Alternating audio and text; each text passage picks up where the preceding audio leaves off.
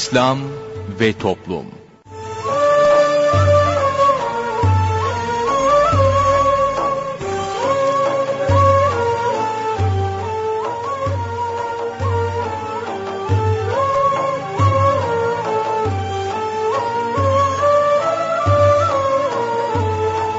Merhaba sevgili dinleyicilerimiz yeni bir programla daha sizlerle birlikteyiz. Bugün ana kumanda masasında arkadaşımız İsmail Sert görev yapıyor. Ben Mustafa Toköz programı sunuyorum. Programımıza şiirlerle menkıbeleri yayınlayarak başlayacağız. Daha sonra ilahi dinleyeceğiz. İlahinin ardından günlük sohbetimizi paylaşacağız. Daha sonra Hayatım Roman gelecek ve son olarak da Sorun Söyleyelim de Osman Ünlü hocamızla birlikte olacağız.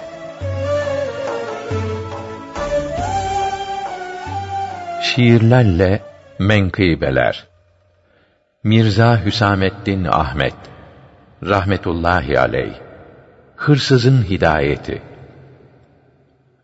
Hadiste buyuruldu. Namazını bir kimse, cemaatle kılmaya eğer devam ederse, iyilerle haşrolur o kimse mahşer günü ve geçer şimşek gibi hem sırat köprüsünü.'' Dertlerden, belalardan muhafaza olunur ve bin şehit sevabı o kula ihsan olur. Bir gece hırsız girdi bir velinin evine. Ve lakin bulamadı götürecek bir nesne. Geri dönüyordu ki üzüntülü ve meyus, bu veli onu görüp oldu gayet huzursuz. Dedi ki, abdest alıp biraz namaz kılsana.'' Sabah bir şey gelirse veririm onu sana. Hırsız peki dedi ve abdest aldı o zaman. Gece sabaha kadar namaz kıldı durmadan. O sabah zengin biri gelerek bu veliye 250 altın etti ona hediye. O da o altınları hırsıza verdi hemen. O dahi tövbe edip vazgeçti bu işlerden. Hadiste buyuruldu çocukları çok olan ve tadile erkanla namazlarını kılan, hiç gıybet dedikodu yapmayan Müslümanlar, kıyamette benimle birlikte haşrolurlar. Behaettin Buhari'nin halis bir talebesi, vardı ki şu vakayı anlatıyor kendisi. Ben Kasr-ı Arifan'da çiftçilik yapar idim. Lakin Müslümanlıkla yok idi fazla ilgim.'' Tam cehalet içinde geçirirdim bir hayat. Yiyip içip yatmaktan alırdım sadece tat. Behaeddin Buhari giderken namazlara, beni görüp tebessüm ederdi ara sıra. Bir gecede rüyamda gördüm bu evliyayı. Yaklaşıp verdi bana elindeki aynayı. Bakıp gördüm aynada kendi suretimi ben. Ve lakin çok çirkindim.'' Ben iğrendim kendimden. Ertesi gün evime gelip sordu sadece. Rüyada o aynayı kim verdi sana gece? Siz verdiniz deyince buyurdu. Peki niçin yüzünü o aynada gördün, iğrenç ve çirkin? Bilmiyorum efendim diye ben edince arz, buyurdu ki, ne için kılmıyorsun sen namaz? Eğer ifa etseydin sen bu ibadetini, aynada gayet güzel görürdün suretini. Namaz, nurdur, ışıktır insanların kalbine. İhlas ile kılanlar, yakın olur Rabbine. Namaz kılan kimsenin kalbi olur temiz, pak. Namaz kılan, yüzünden anlaşılır muhakkak. Yürü yalan dünya sana Yürü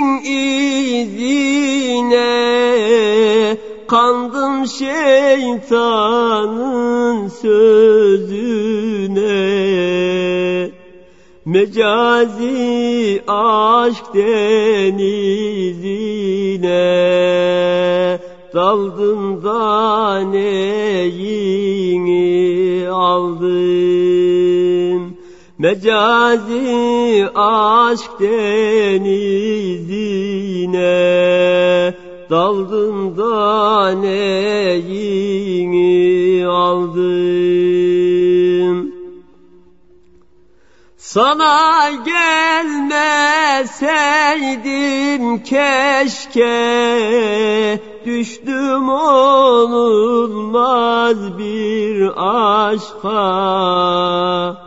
On metre bezinden başka Sardım da neyini aldım On arşın bezinden başka Sardım da neyini aldım sana gelen memnun ola Her gün oldun bana bela Kuru sevdana müptela. Oldum da neyini aldım Bulamadım ipucunu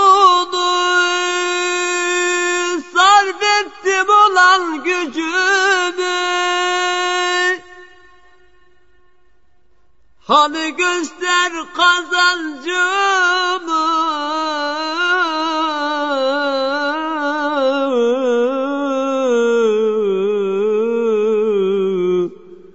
Çalıştım neyini aldım? Çalıştım neyini aldım? Hani göster kazancımı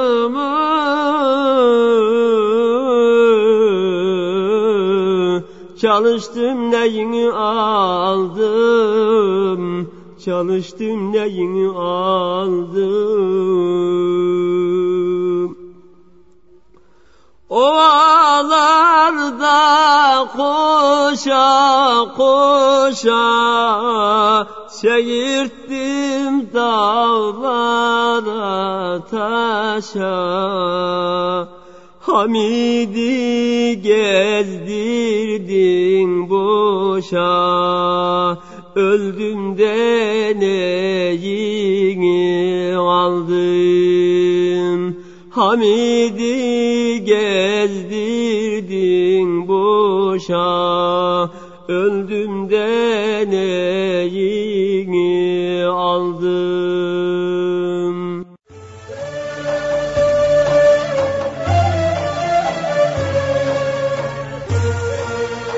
Sevgili dinleyiciler sırada bugünkü sohbetimiz var. Sohbetimizin başlığı başarının ilk şartı. İçinde yaşayıp da önemini pek idrak edemediğimiz şeylerden biri de zamandır. Zaman hayatın bir parçasıdır. Allahü Teala zamanın tayininde, tespitinde güneşi, ayı, geceyi, gündüzü hep sebep kılmıştır. Zamanın nice faydaları yanında zamanın yaratılışı hakkında da bildiğimiz bilmediğimiz nice ibretler vardır. Allahü Teala bunu Kur'an-ı Kerim'de şöyle ifade buyurmuştur. Göklerin ve yerlerin yaratılışında, geceyle gündüzün birbiri ardınca gelip gidişinde, aklı selim sahipleri için gerçekten açık ibretler vardır. Hadis-i şerifte de zamanın önemi şöyle bildirilmiştir. İki nimet vardır ki, insanların birçoğu bu iki nimet hususunda aldanmıştır. Bu iki nimet sağlık ve boş zamandır. Her şey zaman ve mekan içinde vücut buluyor, yine zaman içinde değişip bozuluyor. Zaman parçalarının birbirlerini kovalamasına karşılık, mekan bütün kısımlarıyla aynı zaman içinde vardır.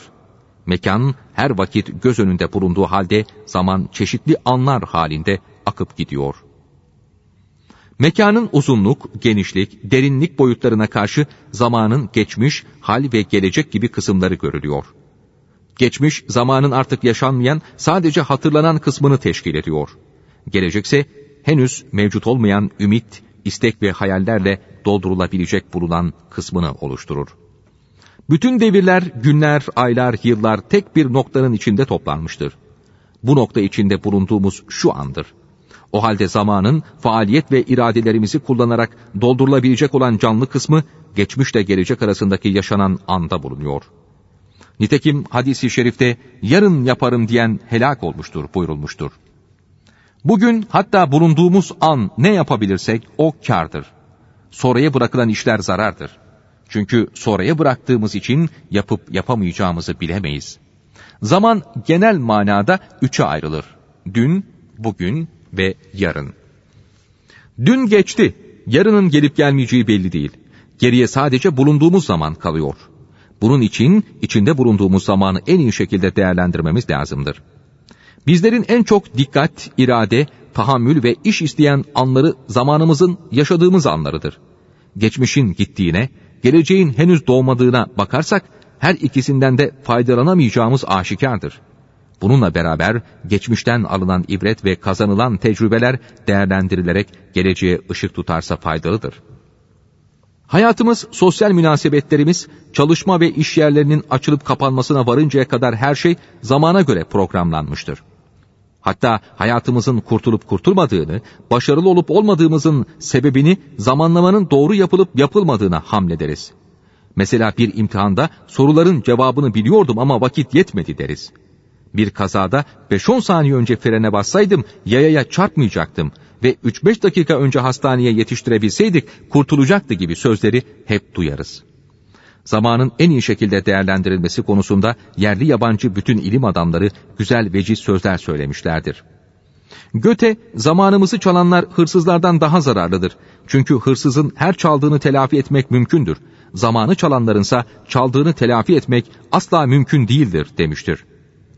Zaman, insanın sahip olduğu yegane sermayedir ve başarının ilk şartı da bu sermayeyi akıllıca kullanmasını bilmektir diyen Edison, bir buluşu için 20 saat çalıştığı günlerden birinde uykuya mağlup olmuş ve yardımcısına yarım saat sonra uyandırmasını tembih ederek istirahate çekilmiş. Yardımcısı Edison'u tatlı ve derin bir uykuda bulunca uyandırmaya kıyamayıp bir saat sonra kaldırmış. Edison uyanır uyanmaz saati sormuş, öğrenince de çok sevdiği yardımcısını şiddetle azarlayarak ne hakla benim yarım saatimi yersin demiş.''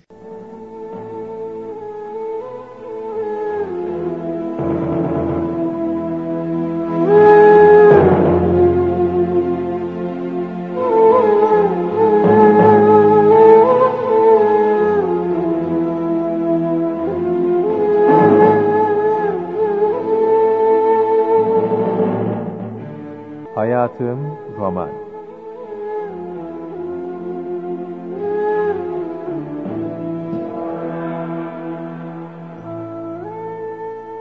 Bir annenin dramı.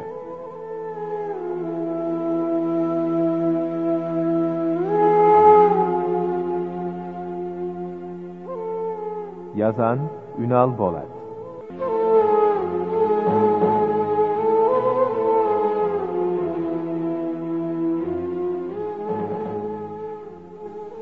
Cömertlik deyince anneler de hatıra gelir sevgili dinleyiciler. Onlar fıtradan gelen annelik duygularını sergilerken hiç de cimrilik etmezler. Annelik duygularının israfı olur mu diye bir sual hatıra gelebilir. Şimdi yaşanmış bir hatırayı birlikte dinleyelim. Sorunun cevabını siz dinleyicilerimize bırakıyoruz.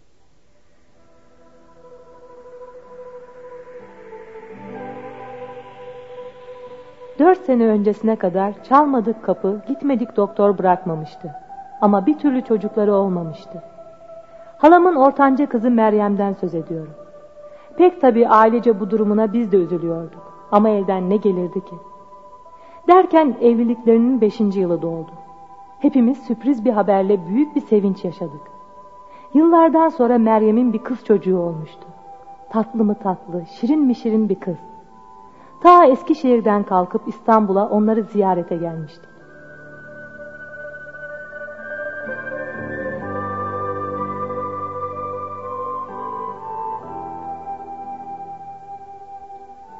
Şimdi o mutlu günün üzerinden tam dört sene geçmişti. Eskişehir'den İstanbul'a hem gezmeye hem de ziyaret etmeye gelmiştik. Ani gelişimizle ona sürpriz yapmak istiyordum. Ama Meryem bu ani gelişimizden hoşlanmamış beni soğuk karşılamıştı. Pişman olmuştum ama yapacak bir şey yoktu.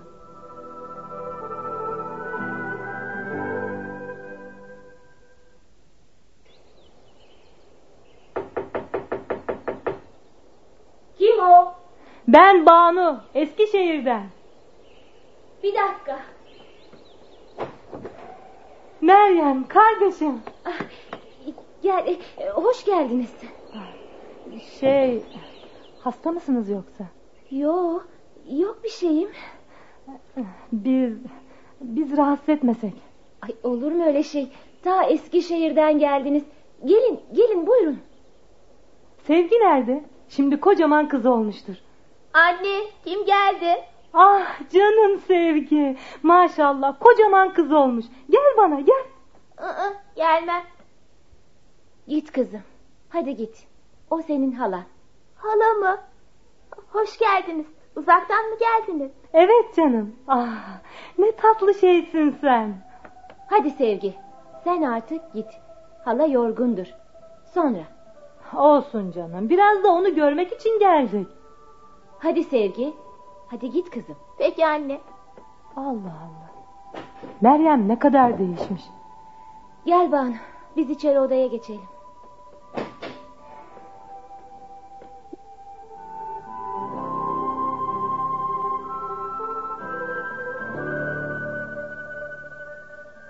Akşam yemeğini yedik. Fakat beyim de ben de çok sıkıldık. Geldiğimize pişman olmuştuk. Meryem bizim böyle gelişimizden çok rahatsız olmuştu. Yemekten sonra Meryem'le açık açık konuşmaya karar verdi. Burada yatmayıp diğer akrabalara gitmeliydik. Zaten onlar geleceğimi biliyorlardı.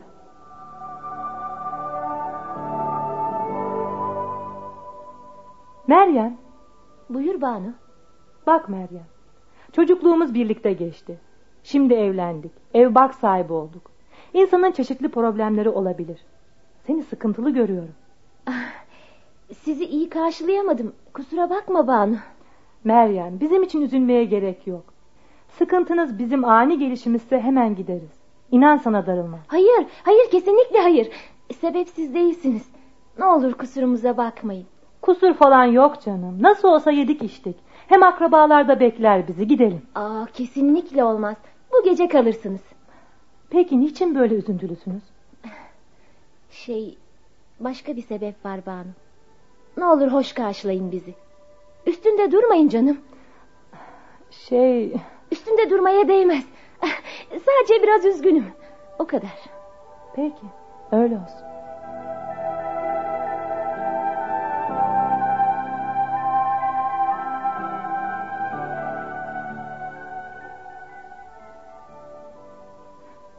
O gece bize tahsis edilen odada beyimle yatmadan önce uzun uzun konuştuk. Ama bir türlü işin içinden çıkamadık. Kızları sevgi bir derde yakalandı da böyle davranıyorlardı desek olmazdı. Çünkü çocuk son derece sıhhatli ve cana yakın görünüyordu. Hoplayıp zıplayıp herkesi neşeye boğuyordu. Neyse o gece sabah ettik. Ama gelin bize sorun. Fakat bir de merak sarmıştı ki bizi sormayın gitsin. Sabah kahvaltıda Meryem'in ve beynin endişeleri ve telaşı adeta zirveye ulaştı. Açıkça yüzlerinden okunuyordu. Bizimle ilgili olmadığını anlamıştık. Ama bizim gitmemizi de canı gönülden istedikleri apaçıktı. Tam gitmeye hazırlanıyorduk ki... Yüzünün rengi kaçtı. Bayılacaktı sanki. Dur Meryem ben bakarım. Polis!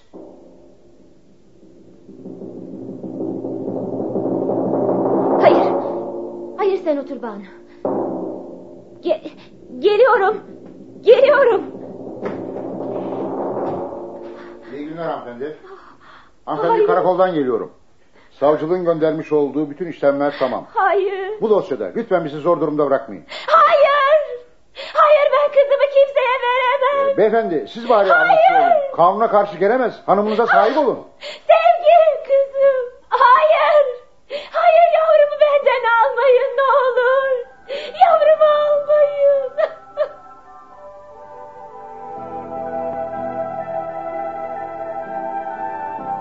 Gelenler iki polis ve bir köylü kadındı. Sevgiyi almaya geldiğini söylüyorlardı. Kadın ileri atıldı. Çocuk benim. Kimseye vermem çocuğumu. Dur, dur sen kadın, dur. Hiç duracakmışım. Çocuk benim. Sevgi benim çocuğum. Memur bey neler oluyor Allah aşkına? Sevgi niçin bu kadınla oluyor? Hanım sen bu işe karışma lütfen. Çocuk bu kadının. Bu evrakta öyle yazıyor. İşte bak mahkeme kararı. Evet, o benim çocuğum. O benim çocuğum. Hadi çocuğum hadi çocuğum diretme de gel. Gel bakayım. benim yavrum. Gel, gel yapma. Hadi yapma, yorma yüzümü. Oh Allah'ım sana şükürler olsun. Nihayet kavuştum yavruma. Sevgi, Sevgi gel yavrum. Gel. Senin annem benim. Gel yavrum. Senin annem benim. Benim. O benim kızım. Benim.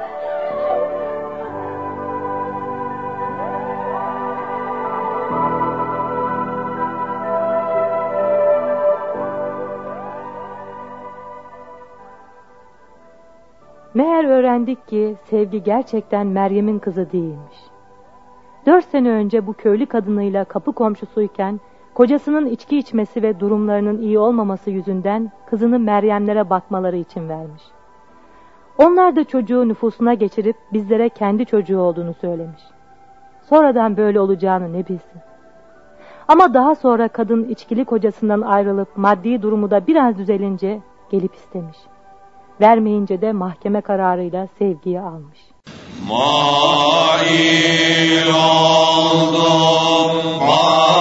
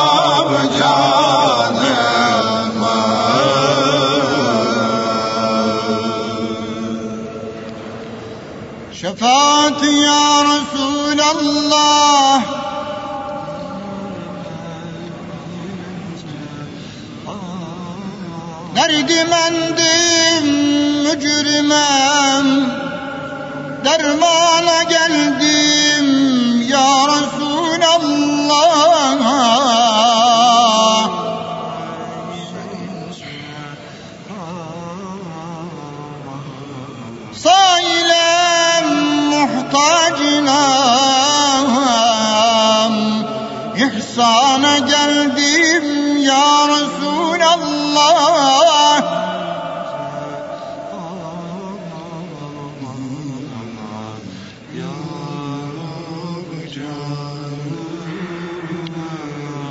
Nara hasret cana geçti.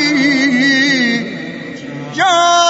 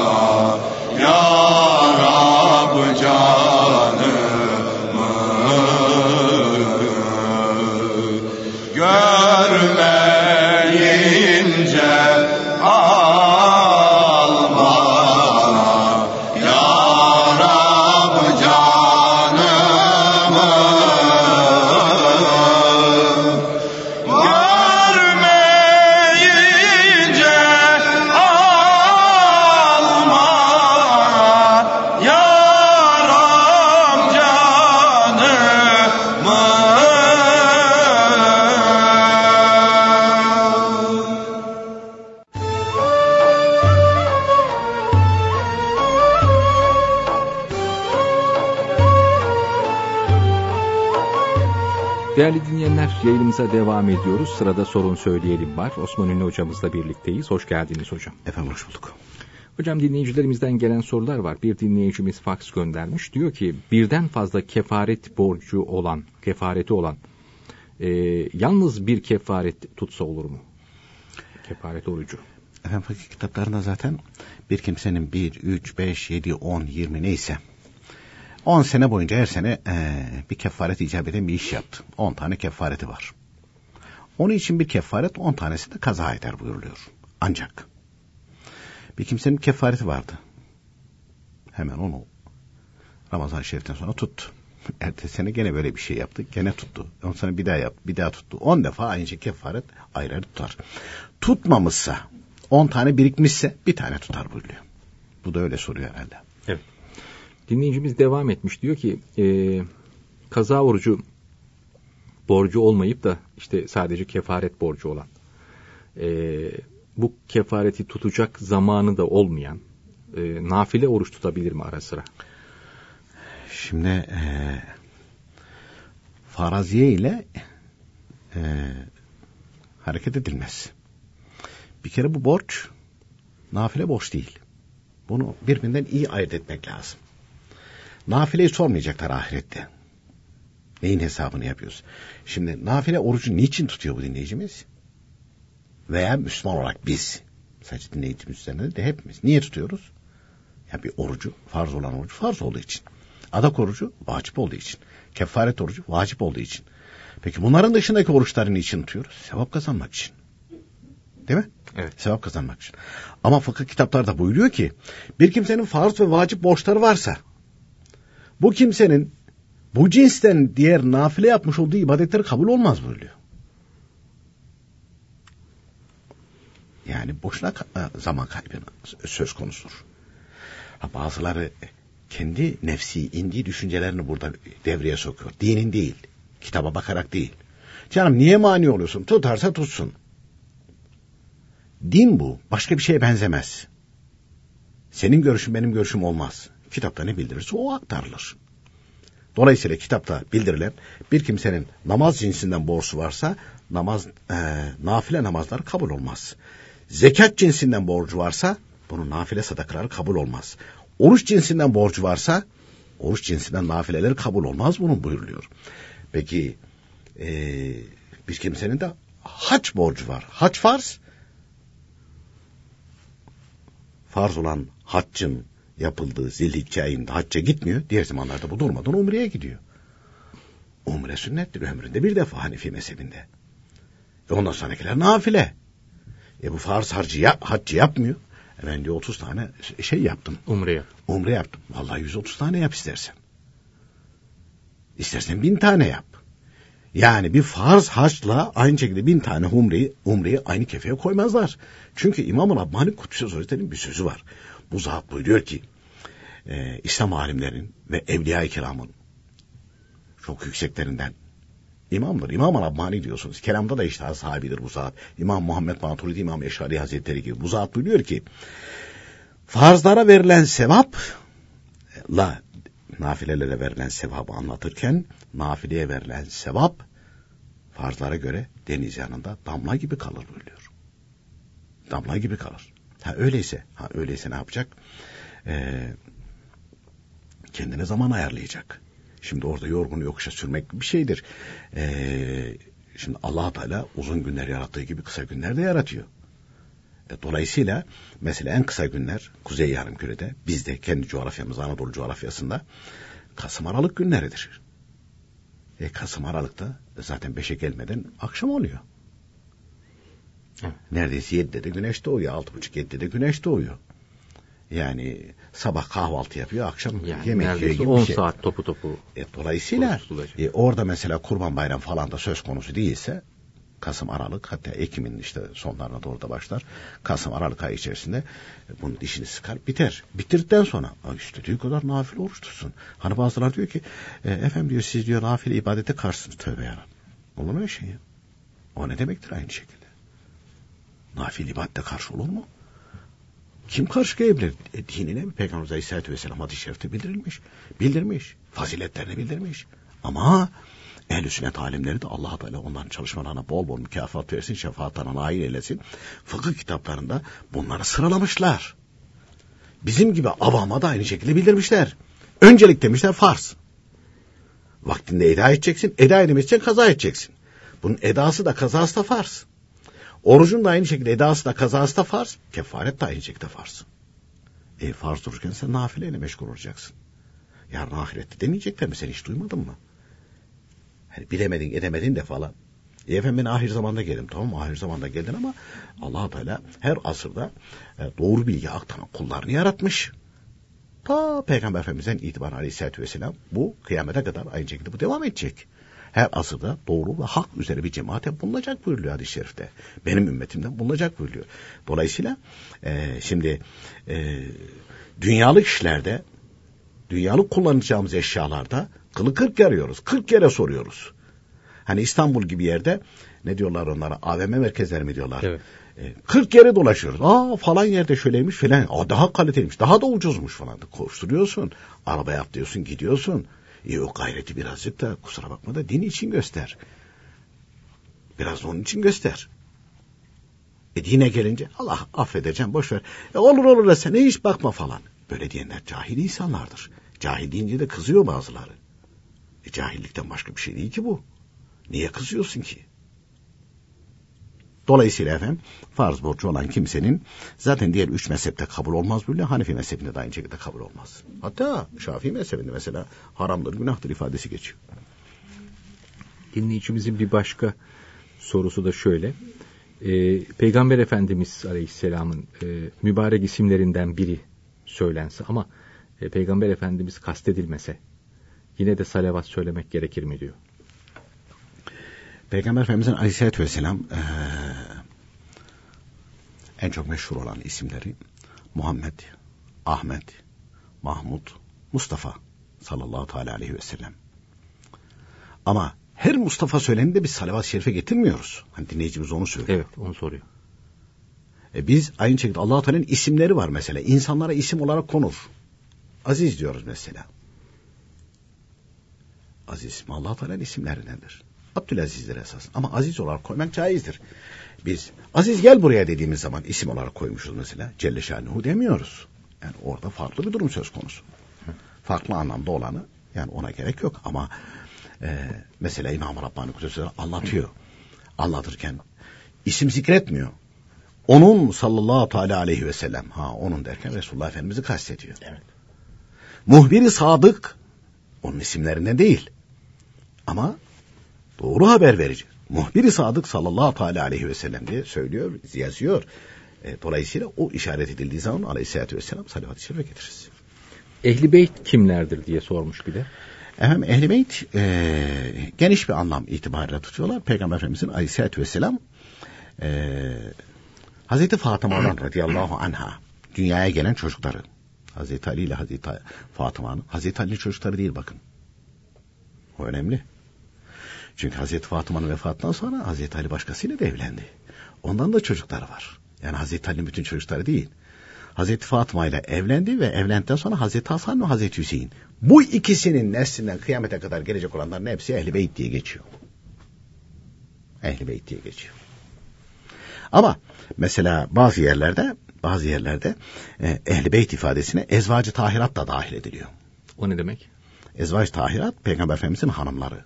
Hatta İmam-ı Rabbani Kutsu Sözleri e, mektubatta bir talebesine hitaben buyuruyor ki e, her gece onlar dua ederler. O büyüklerin hali yaparsa her zaman öyle. Cenab-ı Hak onlara zaman halk ediyor. Yani her gece hatim indikleri de oluyor. Hani bunu duyunca bazıları aa falan der de bu asibesi yok bu işin. Cenab-ı Hak bana vermedi diye bu yok demek değildir ki. Yani şimdi dinleyicilerimizden daha ben öyle bir şey yapamıyorum falan. E ben de yapamıyorum.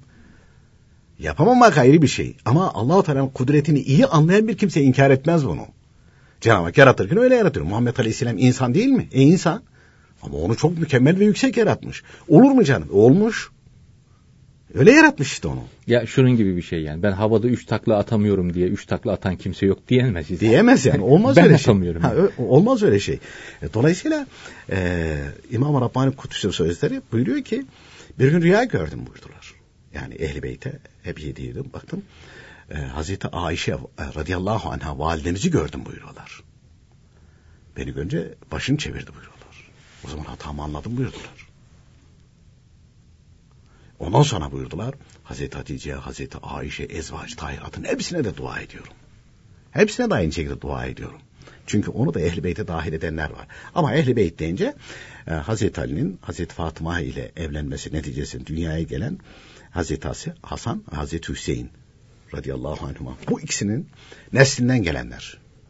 Mesela e, Hazreti Fatıma radıyallahu anh'a validemizin kızı da vardı. Onlar dahil değil. Onlar dahil değil. Mesela 12 imam deniyor. Onlar da Elbette. buradan geliyorlar. Ya yani. Hazreti Hasan'ın soyundan Evet. geliyorlar ya Hazreti Hüseyin'in. Zaten onlar mesela Osmanlılar döneminde de onlar ayrılmışlarmış. Bunlar e, Suriye'de, Halep'te mi Şam'da mı e, özel bir aynı şekilde dünyaya gelen evladı Resul'den kimler varsa Hazreti Hasan'ın, Hazreti Hüseyin'in çocukları hep kayda geçerdi. Şer'i mahkeme ifadesi geçiyor. Orada kayda geçerdi. Dolayısıyla herhangi bir kimsenin iddia etmesi veyahut da ben seyidim, evladı Resulüm falan demesine fırsat vermiyorlardı. Sonradan bunları karıştırdılar. E şimdi evladı Resul'den olan mesela kesin e, nesepleri belli olanlar var. Neseplerini ispat edemeyenler var. Evladı Resul müdür, Eshab-ı kiramdan, kiramdan mıdır? Veyahut da aynı şekilde evladı Resul'e hizmet ediyordu. Onların içerisinden dahil edilivermiş. E, daha sonrakiler kendilerini e, evladı Resul mü zannediyor? Onları bilemiyorsun bazılarını. Bazılarını e, kar, e, şey yapamıyorsun. Ama bazılar var kesin ve net. Mesela Hazreti Hüseyin radıyallahu anh hazretlerinin soyundan gelenlere Seyit deniyor. Ee, Hazreti Hasan radıyallahu teala an hazretlerinin soyundan gelenlere de şerif deniyor buyuruyor. Mesela e, Ürdün'ün başındaki devlet başkanı bunlar şeriftirler. Yani Hazreti Hasan radıyallahu anh hazretlerinin soyundan geliyorlar bunlar. Hazreti Hüseyin radıyallahu anh hazretlerinin soyundan gelenlere de Seyit denmiş. İkisi de Peygamber Efendimizin torunudur. İkisinin de aynı şekilde e, şey itibariyle e, Ehli Beyt midir ikisi? Ehli Beyt'tir. Dinleyicimizin e, cevabı geniş olabilecek bir sorusu daha var. E, İhlas diyor nasıl elde edilir? İstersen tek kelimeyle cevap ver. Nasip meselesi. Uzat, uzatmayalım diyorsunuz. Şimdi Seyyid Abdülhakim Harvasi Hazretleri'ne bir gün e, işte talebelerinden e, Necip Fazıl Kısakürek bir demiş bir sual arz edeyim demiş. O Efendi Hazretleri derdi. Yazarken de öyle diyor. Efendi diye yazıyor çoğu zamanlarda. Rahmetullahi Teala aleyh Seyyid Abdülhakim Harvasi Hazretleri'ne bahsederken tasarlamış kendisi tabii ki edebiyatçı ve kaleminde kuvvetli. İnsanı ka- kamil nasıl olur? Hazırladığı sual. Ar- Arz ediyor. Diyor ki efendim insanı kamil nasıl olur? Seyyid Abdülhakim Harvasi Hazretleri buyuruyor ki nasip meselesi. Onun Necip Fazıl tabii böyle sayfalarca malzeme toplamak için sormuş. Yani Seyyid Abdülhakim Harvasi Hazretleri 10 dakika konuşsa onun üzerinde o o o kaç aynı şekilde yazı çıkartır Kitap ondan. Kitap çıkartırdı. E, dolayısıyla nasip meselesi buymuş. İhlası elde etmek e, ama o da aynı şekilde haşa kendi mütalaamı veya da kendi düşüncem değil o. Nasip meselesi diye cevap vermemiz. Çünkü İmam Rabbani Kutsu Sözleri buyuruyor ki hakiki ihlas işte tasavvuf yolunda e, merhaleler anlatıyor. Fena, beka diye kelimeler kullanıyor. Onlar bir derecedir. Nefsi itminana kavuşuyor. Ruh yükselmeye başlıyor. O beka makamına varınca artık bedendeki bütün kötülükler çıkıyor. Ondan sonra insan nefste itminana kavuşuyor. Duruluyor. Ve yaptığı her işi Allah rızası için yapar bu ondan sonra buyuruyorlar. Her işi. Hatta bir talebesi soruyor. Niyet etmelerine gerek yok onların artık buyuruyor. Diyor ki efendim nasıl olur bu? Nasıl olur? Ondan sonra bir cevap vermişler ama çok güzel yani. yani insan çok güzel tanıyor. Cenab-ı Hak çok yüksek derecede ihsan etmiş. Buyuruyor ki evladım bu kimsenin nefsi iman etmeden önce bütün isteklerini bu kimsenin nefsi için yapmıyor muydu? Öyle ya. Aklına, kalbine nefs hakim olduğu için yani vereceğin kararlarda hep o hakim. Hep o hakim. Niyet ettim nefsime uymaya diyor muydum ben? Diyor muyuz biz? Hayır. Yok ama nefsime uygun yapıyoruz o işi. E peki nefs itminan etti, itminan etti. Kalbe Allah-u Teala'nın sevgisi yerleşti. E niyet ettim Allah rızası için demeye gerek yok. O Allah rızası için olmayan bir adım atmıyor ki artık. Otomatik olarak o. Otomatik olarak. Peki avam nefsi iman etmemiş olanlar içinde, nefsi iman etmemiş olanlar da biz de zorlayarak. Peki bu nasıl hasıl olur? Bu nasıl hasıl olur?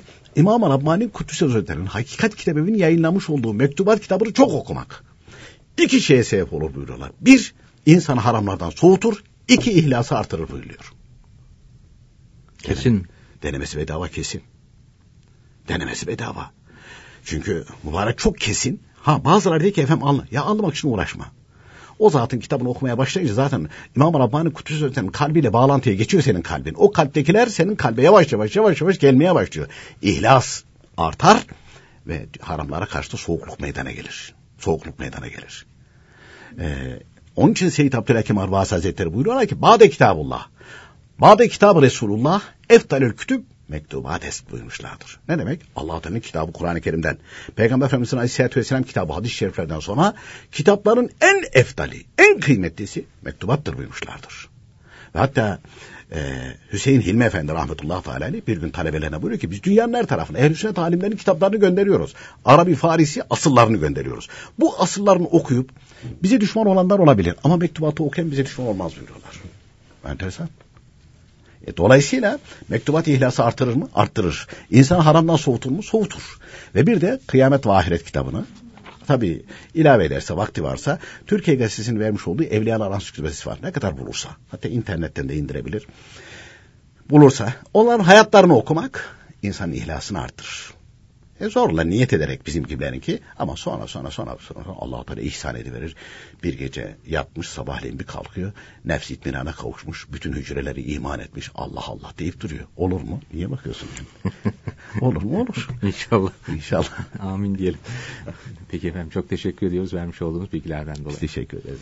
Sevgili dinleyicilerimiz bugün de programımızın sonuna geldik. Yarın yine aynı saatte buluşmak ümidiyle hoşçakalınız.